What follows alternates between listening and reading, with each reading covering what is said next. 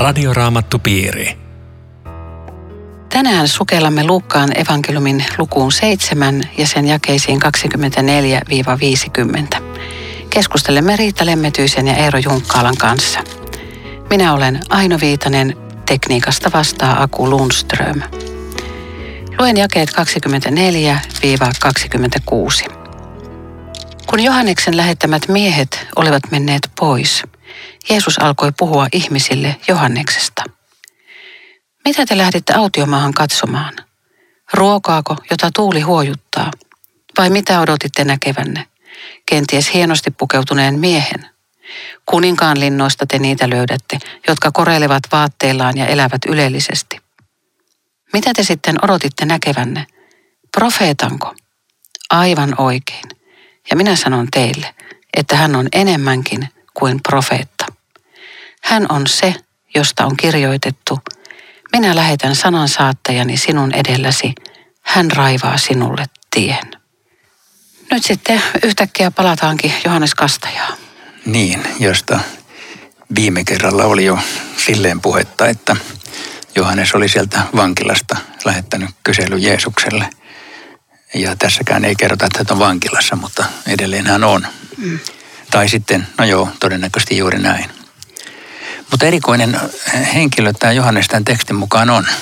Niin mä mietin, että mikähän tota, oli se syy, että Jeesus alkoi näin puhua. Oliko se, että tämä sama yleisö oli kuullut keskustelun, jossa epäilee Johannes Kastaja, kuka Jeesus on. Ja että hän siihen ottaisi kantaa. En tiedä, eihän ellei, se käyttäisi ellei jopa niin, että hänet olisi jo tapettu ja Luukas ei, ei sitä kertoisi. Ja hän, tämä olisi tämmöinen muistopuhe Johanneksen. Niin jopa niin. En, emme tiedä, mutta että voisi olla näinkin. Mutta jos, jos tämä olisi muistopuhe, niin mikä, mikä mahtava lausunto tämmöisestä Jumalan valtakunnan työntekijästä. Kun ruoko, jota tuuli hoittaa, sehän on vanhassa testamentissa semmoinen häilyvyyden ja heikkouden merkki. Ja Jeesus sanoi, että tässä teillä on mies, joka ei häirinyt yleisen mielipiteen mukaan, vaan seisoi sanojensa takana. Oppia elämä oli yksi yhteen. Hienoa, kun mullekin sanottaisiin joskus tolleen. Vois, mä voisin sanoa kyllä.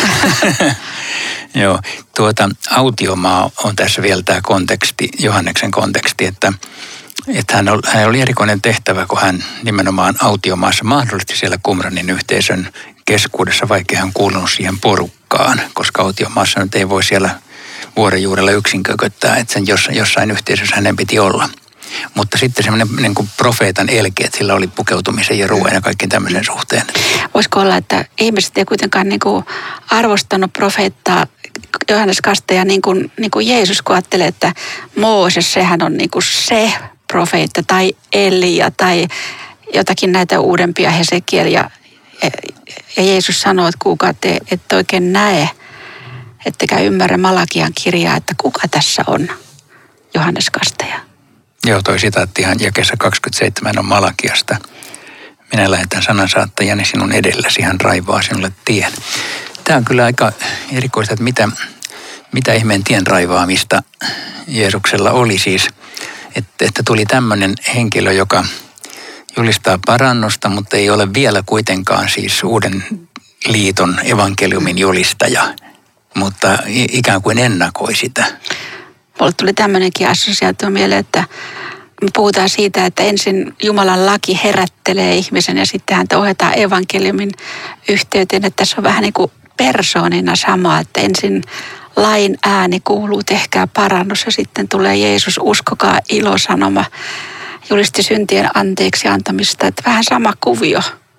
Ja toi jae 28 hän on tämmöinen vähän mystillinen, joka antaa varmaan sen vihjeen, että tässä on aikakausien rajapyykki, kun Jeesus sanoi, että yksikään naisesta syntynyt ei ole Johannesta suurempi, mutta kaikkein vähäisin, joka on Jumalan valtakunnassa, on suurempi kuin hän.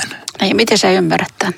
No mä ajattelen, että se liitten, täytyy varmaan liittyä tähän aikakausien rajaan, että hän ikään kuin vanhan testamentin maailmasta suurin tavallaan siinä mielessä, hän saa nähdä Jeesuksen, hän saa kastaa Jeesuksen, hän saa olla konkreettisesti niin kuin Jumalan valtakunnan ilmestymisen todistaja, mutta vähäisempi siinä mielessä, että hän ei vielä koe Jeesuksen ristin kuolemaa eikä ylösnousemusta, hän ei ole vielä uuden liiton sanan saattaja. Siis jokaisesta ihmisestä hän pitää paikkansa, että on naisesta syntynyt. Ja sitten tulee tämä Jumalan valtakunta, eli siinä valtakunnassahan voi olla vain, jos on Jumalasta syntynyt, eli uudesti syntynyt. Ja, ja sitä, sitä tämä varmaan myöskin tarkoittaa, että jokainen uudesti syntynyt on, on vielä enemmän kuin pelkkä naisesta syntynyt. Aa, ai sulla, on tuommoinen tulkinta. No en mä tiedä, onko mä väärässä, Oo, mutta tulipa tiedä. mieleen. Ei vaan, en mä tiedä. Siis mielenkiintoinen assosiaatio Näin. kylläkin. Että jos, jos tämä olisi näin, on suurempi, siis että on suuri joka tapauksessa, niin sehän luo valtavan arvostuksen kristityllä. Miten Jumala häntä katselee, ihminen, joka on Jumalan valtakunnassa. Niin, no joo, mutta tässä puhutaan kyllä Johanneksesta. Tämä, tämä, tämä on vaikea jae, kun ajattelee kuitenkin, että, että Jeesus on löydettävissä myös vanhasta testamentista eri tavoin. Ja pelastus on sielläkin ollut jo olemassa. Jumalan armo on jo sielläkin. Ja, ja kuitenkin sitten, kun Jeesus tuli ja kuoli ja ylösnousi, niin jotakin muuttui. Joo, Ihan joo ja, ja siinäkin mielessä mulle tulee tästä mieleen, että kyllä siellä aika suuria hahmoja on. Että et on Jesä, Jesaja julistaa niin mielettömän upeasti, että Johannes Kalpenes rinnalla ja moni muu. Mutta tässä on kuitenkin jotenkin nyt ehkä tämä, että, että se suuruus tulee siitä, että hän saa nyt Jeesuksen henkilökohtaisesti kohdata ja ikään kuin esitellä. Joo. Ja sitten vielä kastaa. Ja vielä kastaa. Ihan ainutlaatuinen. Ja sitten mä ajattelin, että nämä vanhan testamentin profeetat, nehän kulki niin kuin kansan edellä, johti sitä. Mutta mut Johannes kulkee Jumalan pojan edellä. Sehän on vielä ihan eri asia. Mm. Tuo on mielenkiintoinen. Mä luen kaksi seuraavaa jaetta, jakeet 29 ja 30. Kaikki, jotka kuulivat Johannesta, publikaanitkin, taipuivat tunnustamaan, että Jumalan vaatimus oli oikea, ja he ottivat Johannekselta kasteen. Mutta fariseukset ja lainopettajat asettuivat Jumalan tahtoa vastaan, eivätkä ottaneet Johannekselta kastetta. Siis tässä käy niin, että väki jakautuu. Toiset ottaa Johanneksen kaste ja toiset eivät. Miksi Johanneksen kaste olisi tullut ottaa ja mitä sen ottaminen merkitsi? Siis Johanneksen kasteeseenhan liittyy ennen kaikkea se kutsu parannukseen ja sen merkkinä oli kaste, jossa ihminen tunnustaa, että mä olen tehnyt väärin, kulkenut väärää tietä, minä haluan kääntyä, ottaa kasteen. Ja Johannes, hän julisti myöskin kaste syntien anteeksi antamiseksi.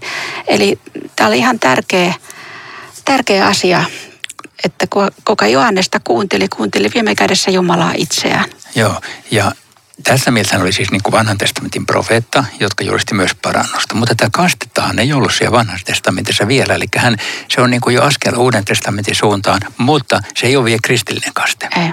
Että, että siinäkin se on se niin kuin erikoinen saumakohta, jolle ei ole, ei ole vertauskohta oikeastaan raamatusta muualla.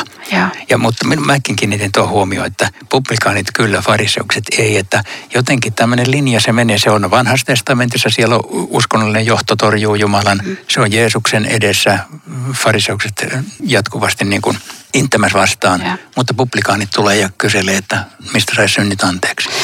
Joo, se, se, se on surullista. Tämä, tämä on varmaan niin kuin Jeesus aikanaan murheelle todennut tämän, koska kun sä ajattelee, ketä oli fariseukset, ketkä olivat lainopettajia. Siis ne tunsi Jumalan sanan, ne tunsi sen Malakian kirjan, ne tunsi Jumalan tahdon, ne mielestä oli niitä, jotka sitä tahtoa noudattaa. Ja sitten tulee tämä kutsu parannukseen.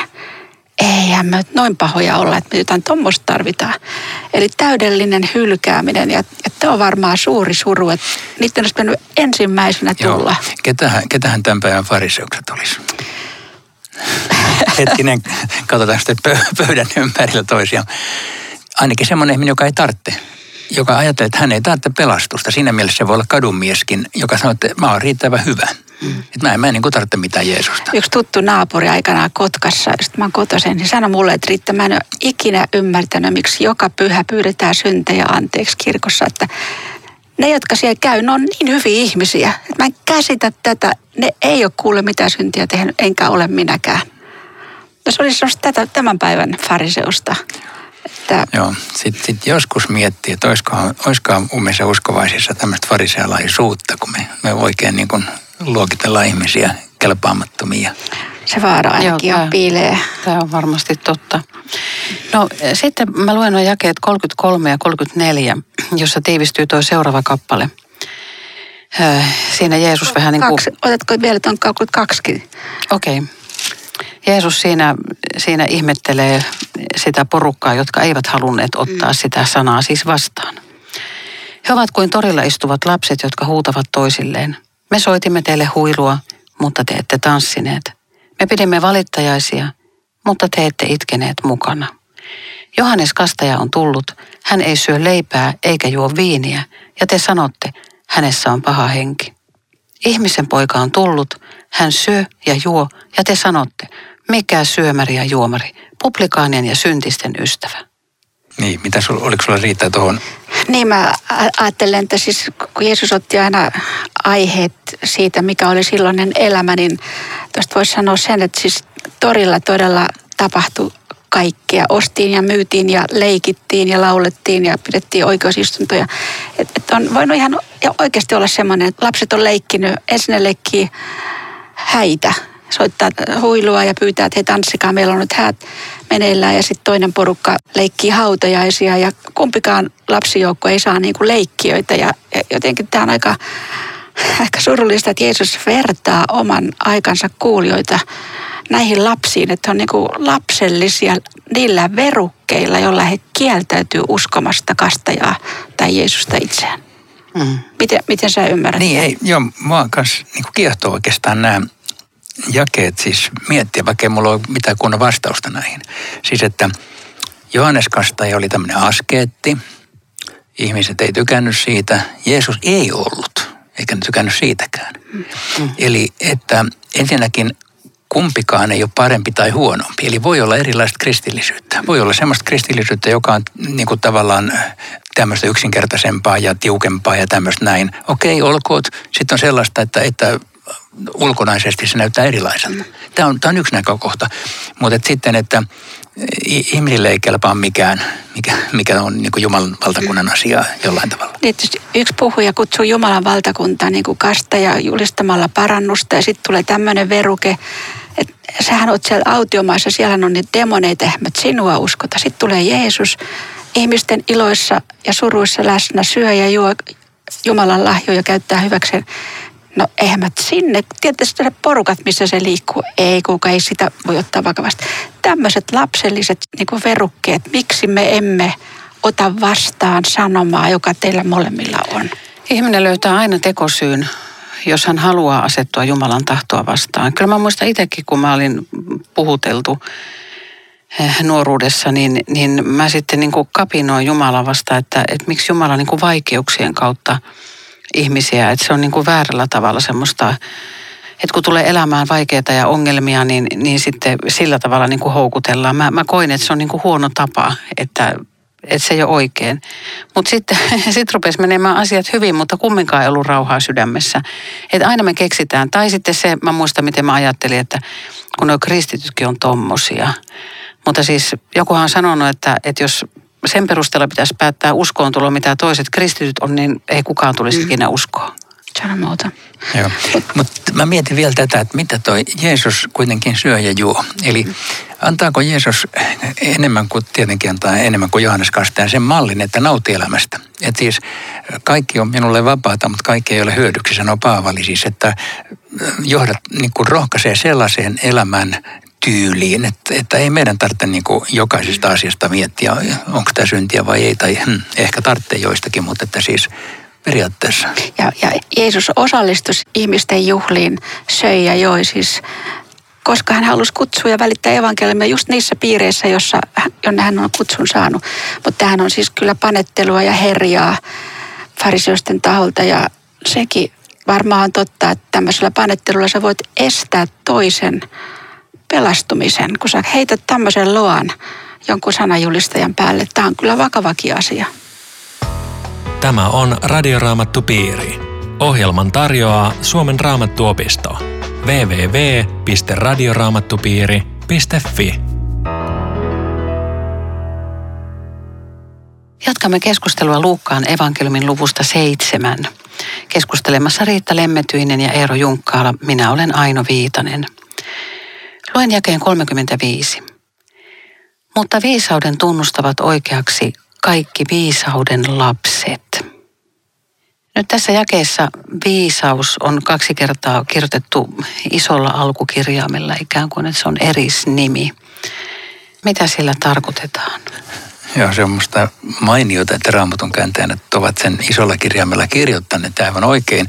Mainiota siinä mielessä, kun ne vanhassa testamentissa on kirjoittanut pyhä henki pienellä, niin se ei ole ihan loogista. Tämähän nimittäin liittyy, niin kuin alaviitekin kertoo, sanalaskujen kirjan kahdeksannen luvun persoonalliseen viisauteen, josta kristillinen tulkinta on, on selvä, että se tarkoittaa Jeesusta. Ja, ja sen takia se on kirjoitettu isolla, koska se on tämmöinen persoonallinen viisaus ja, ja näin ollen viisauden lapset on niitä, jotka uskoo Jeesukseen. Mutta vi- viisaus henkilöitymänä tarkoittaa vanhan testamentin puolella Jumalan viisautta, itse Jumalaa ja, ja, ja samalla Uuden testamentin ilmoitusta ennakoiden, eli Jumalan poikaa. Ja tavallaan se logos, jota, josta Jeesuksesta puhutaan Johanneksen evankeliumissa, niin se, se on vastine tälle vanhan testamentin viisaudelle. Ja viisauden lapset on niitä, jotka avaa sydämensä Jeesukselle, tälle viisaudelle. Niin eikö aika jännä, että, että toisaalta se Johannes, niin kuin sä sanoit tuossa äskeisessä jaksossa Eero, että Johannes siinä karussa elämäntavassa ja toisaalta Jeesus ihan erilaisessa elämäntavassa, niin ne on kumpikin yhtä lailla Jumalan valtakunnan näkökulmasta oikeassa. Se pilkka ja herja, joka Jeesukseen kohdistui, publikaanien ja syntisten ystävä, niin sehän kyllä pitää valtavan kauniin viisauden sisällä, kun tämä kertomus etenee, että Jeesus todella on syntisten ystävä. Tämä on, tämä on ainutlaatuinen kertomus, joka tässä on seuraavana. Tämä on niin kaunis. Vaan? Olisiko ihan hyvä lukea tämä? No, tämä se on niin pitkä, että me ei ehkä aika ei salli sen lukemista. Pitäisi varmaan kertoa lyhyesti Joo. ehkä, mikä siinä on. Mutta ehkä jos aluksi pohjustaa tätä sillä, että miksi fariseus kutsui Jeesuksen, että tiedetään, että oli yleinen tapa, että jos oli joku tämmöinen opettaja, rappi, joka oli kuuluisa, niin fariseus mielellään täytti tämmöisen velvoitteen opettajakohtaan ja kutsui hänet kotiinsa. Tämä, tämä oli semmoinen yleinen tapa ja Simon ajatteli, että tämän velvoitteen mä voin tehdä. On mulla vähän mietteitäkin, kuka tämä Jeesus on. Ja sitten oli yleinen tapa, että kun vieras sitten tuli, niin hän sai tuntea olevansa tervetullut ja sitten se osoitettiin, pestiin jalat ja suureltiin tervetulleet suurelmat ja sitten myöskin öljyllä voidettiin pää. Tämä ei ollut pakko, mutta silminpistävää on, että vaikka kutsu tulee, niin kaikki tämä jää pois. Joo, ja sekin on kiinnostavaa, että Jeesus menee fariseuksen kotiin. Hän oli just niin kuin rökittänyt niitä eri tavalla, ja hän kuitenkin suostuu menemään. Joo. Tämä kertomushan, jos nyt tätä ei todellakaan lueta, niin tässä, tässä tota, tulee siis tämä nainen Jeesuksen jalkojen juureen. Ja tota, samantapainen kertomus on Matteuksessa, Markuksessa ja Johanneksessa, mutta se on eri kertomus. Ja tämä on aika tärkeä raamatun lukijan tietää, että nämä neljä ei ole sama, mm. vaan niissä kolmessa on sama kertomus ja tämä Luukkaan on ihan eri. Tässä on eri henkilöt ja vaikka ne on samankaltaisuuksia, ne usein sekoitetaan ne Joo. kertomukset toisiinsa.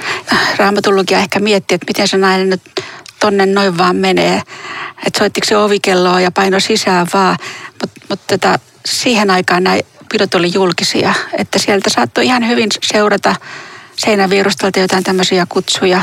Talot oli usein myöskin hienoja ja pilareita oli niiden takana saattoi katsoa.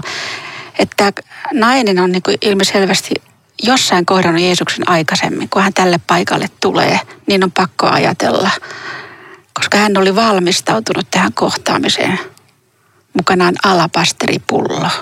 Joo, alabasteri on egyptiläistä kiveä.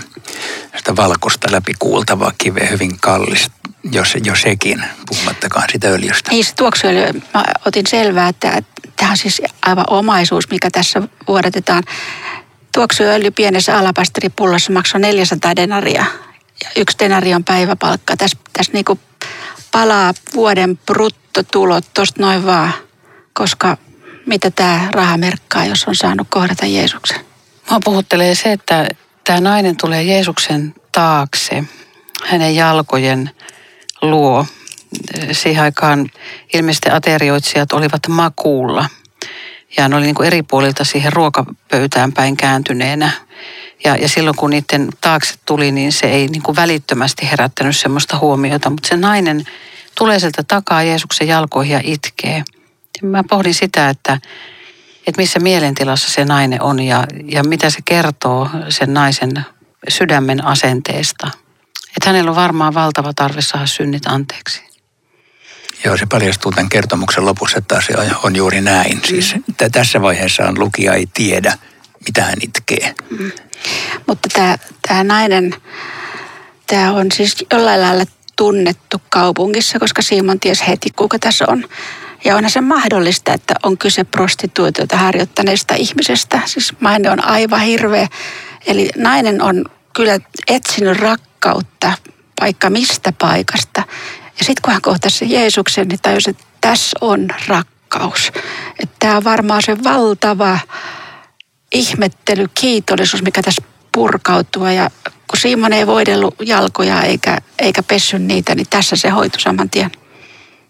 Niin, hänen, hänen maineensa siis oli tiedossa, että silloin, ja, ja se oli huono. Se on, se on aika selvä. Mm. Mutta sitten tätähän se Simon ei ikin maailmassa kuvitellut, että kun hän tämän rappin kutsuu, että, että mitä hänen kodissaan tästä alkaa tapahtua.